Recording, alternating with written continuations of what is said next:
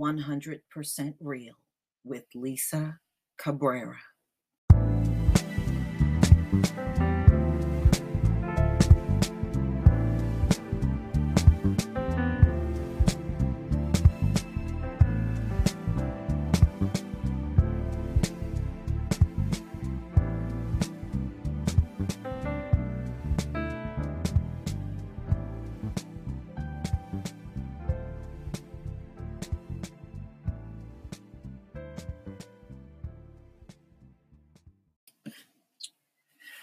We all know that opioids for the last 21 years have ravished America. Some areas, I would say, worse than others when you really think about it.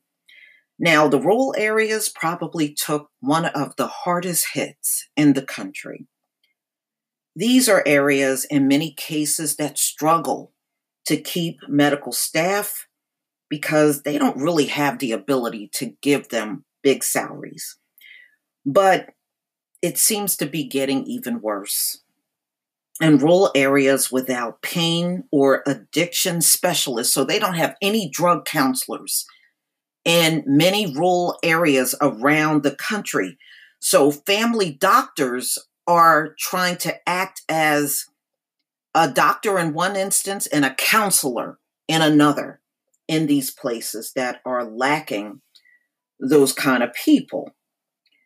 So I have some audio I want you to listen to in regards to this very subject matter. Okay. Seven years now, doctors across this country have been prescribing fewer opioids than in the past. They better understand the dangers of addiction to the painkillers.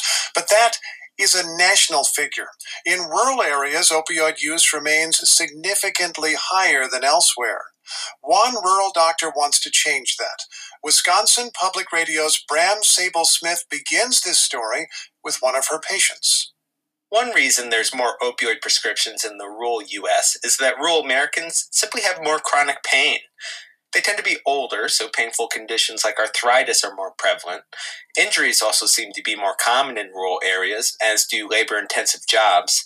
For Michael Cruckton, the pain began with the chemo and radiation therapies he received for lung cancer back in 2011. I did not respond to it very well. They started me out with the chemo. It was very harsh. Cruckton's 62 now and cancer free, but the treatments left him with permanent and severe nerve damage in his hands and feet. A lot of aches and pains. Like last night, I was sitting in my recliner and talking on the phone, and all of a sudden, I get a real sharp, jolting pain, like in my big toe. The pain was so bad, Cruckton had to stop working at the ethanol plant near his home in Necedah, Wisconsin. Daily chores like chopping wood for his furnace or even carrying a plate of food became challenging. And maybe worst of all, the pain would keep him awake at night. A lot of nights I pounded the pillow trying to get sleep. I get so frustrated and restless that I was pounding the pillows just to try to get to sleep. Cruckton brought up the pain with his family physician, Angela Gatzke-Plamann. She's the only full time doctor in this central Wisconsin village. Only 916 people live here. Her patients call her Dr. Gatzke to avoid confusing her with her husband, Dr. Plamann, the county's only pediatrician. Hello. Hi, thanks for waiting. Good, how are you? Dr. Gatzke tries to avoid prescribing opioids when she can, but alternative treatments for pain are limited around here. The nearest physical therapy is a 17 mile drive away.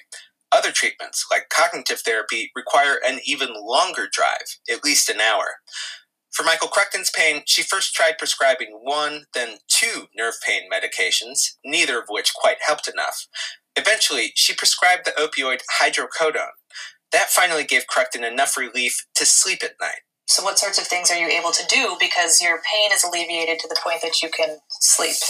Well, without the sleep, I was a couch potato.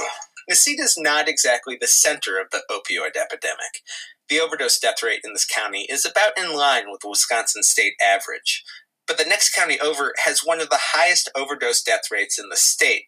And when Dr. Gatzke came to Necedah in 2010, opioid prescribing was hitting its peak. We were all seeing that in our practice too. We were seeing that some patients were losing control of their ability to use these. It became very problematic. Dr. Gatzke made a concerted effort to reduce opioids. To date, she only has about 10 patients on monthly prescriptions, and she asked them all to sign something called a medication treatment agreement. These are contracts that essentially lay out the rules for getting an opioid prescription. Patients like Michael Cruckton have to agree to stipulations, like only getting opioids from Dr. Gatzke and submitting to random pill counts. Cruckton's something of a model patient in that regard. You come in for appointments regularly and you're always on time. And if I ask for something, like if I ask to have a urine drug screen to make sure that you're not using other substances, that you'll do that. And um, if a patient if violates the agreement, Dr. Gatzke can stop prescribing them opioids. But the point of these contracts is not about punishment, it's about communication. They're an opportunity to remember the risks and warning signs of addiction. Last night, I had only taken one hydrocodone yeah. instead of two, and yeah. It was satisfactory with the discomfort and the pains and yeah. it might be. And that's good that you don't take it to just put yourself asleep, right? right? I mean, because it's not it's not a sleep medicine. Good. Thanks for coming. We'll see you soon. Yeah. One Friday afternoon, Dr. Gatzke realized there was another crucial element missing in Necedah treatment for addiction. She got a call from a patient in crisis. He lost control of his use of opioids and he needed help. I didn't have any resources to be able to give him. I was literally sitting in this office Googling while we're talking on the phone someplace where he could get help in the area. And there was nothing available. Something needed to change. So last year, Dr. Gatzke started prescribing buprenorphine. It's an effective medication for addiction, but it's nowhere near as accessible in rural America as in urban parts of the country. More than 10 million rural Americans live in a county where there is not a single clinician who can prescribe the drug. Hello. Good. How are you? I'm tired. Katina Stofflet is one of Dr. Gatzke's patients. 35 years old now, Stofflet started getting kidney stones back in high school. She's had many surgeries to remove the painful obstructions. She was also prescribed opioids. From there, her story takes a familiar turn. I started becoming addicted to the pain medication. Stofflet has struggled with addiction since she was 16, progressing from prescription opioids to heroin and meth. In May, Dr. Gatzke started her on buprenorphine. Are you having any side effects right now from the buprenorphine? Any constipation? No. Okay. Dr. Gatzke's buprenorphine patients also have to sign contracts. Part of their agreement is to participate in a treatment program that goes beyond just the medicine. Stofflet works with a counselor and a recovery specialist at a recovery center that opened recently about 20 miles away from Necedah. Stofflet herself lives another 30 miles north of there. Yeah, sometimes it's a lot of driving. Even so, Stofflet says her frequent visits with Dr. Gatzke are worth the drive for more than the prescription. I never thought I could have that like kind of relationship with my doctor. The opioid crisis is not as simple as one or two people's stories. It's more complicated than the number of overdose deaths or pills prescribed in a given county.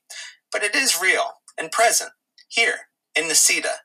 Dr. Gatzke can see that. I have to respond to what's going on in the community, and I have to listen to what it is that my patients need. And so, with the limited resources available to her, she does what she can.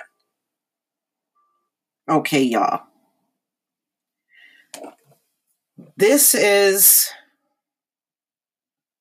probably going to be ongoing even in 2020 because there are so many things unresolved when it comes down to the opioid plague. And as you can see, the rural areas were bad, probably the one of the worst hit in the country, and it's still bad. And on top of that, they have no drug counselors there. And it's all about money. I mean, they, if you take any type of medical job in a rural community, you can expect not to get paid anything decent. And that's been an ongoing problem.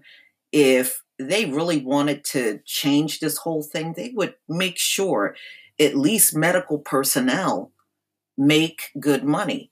Now, I did a story on this elderly doctor himself, and he was taking care of all of these elderly patients. He was the only doctor at the hospital. And ladies and gentlemen, he was only making $30,000 a year. There's people in IT that makes more than this doctor in, in a rural area. It doesn't make any sense, but you know, the struggle is still on with opioids, ladies and gentlemen. It is far from over. And I was looking at a few other stories. Overprescribing is still happening out here. They're trying their best to cut down on it, but it is still going on, as well as people buying it off of the dark web. You know, that has not stopped one bit either. So, the rural areas, like it said in the audio, still got a high amount of people abusing opioids.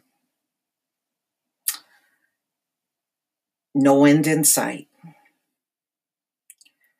But please, ladies and gentlemen, understand this has been one interesting fight. You know, it's definitely different from the crack epidemic. But I want to thank you for stopping by and listening to my podcast, ladies and gentlemen. And those of you that have supported this podcast, I deeply thank you. Your support has not gone unnoticed at all. And if you are not a supporter of this podcast, please consider becoming a new supporter. You know, I intend on increasing the amount of podcasts that I will be doing starting in January. Peace, family.